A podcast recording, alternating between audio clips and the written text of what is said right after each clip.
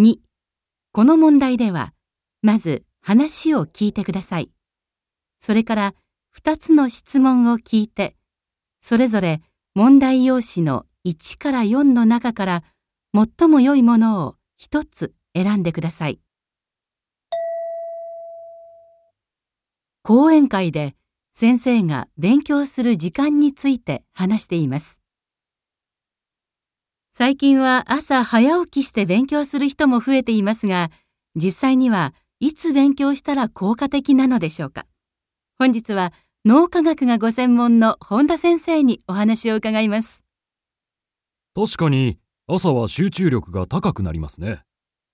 しかし、記憶の面から言うと、人間の脳は眠っている間にその日に経験したことを再生して記憶を強化することが分かっているんです。特に再生しているのは寝る直前の時間帯の情報です。このことから記憶する必要がある勉強は夜寝る前にした方が効果的だと言えるでしょうね。ベッドに入って目をつぶるだけでも脳内の情報整理には効果があるんですよ。これ、寝る前に勉強した方がよく頭に入るということだよね。やっぱり試験勉強は夜ってことだね。僕は間違ってなかったんだ。でも、早起きして勉強した方が頭がすっきりしているし、集中できていいんだけどな。僕は今まで通り勉強するよ。でも、君は無理に変えることはないんじゃない？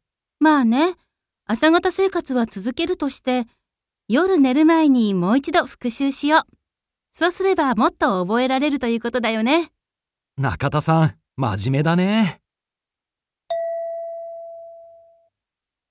質問1。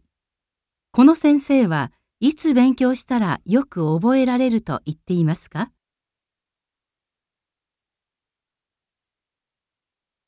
質問2。女の人はどうすることにしましたか？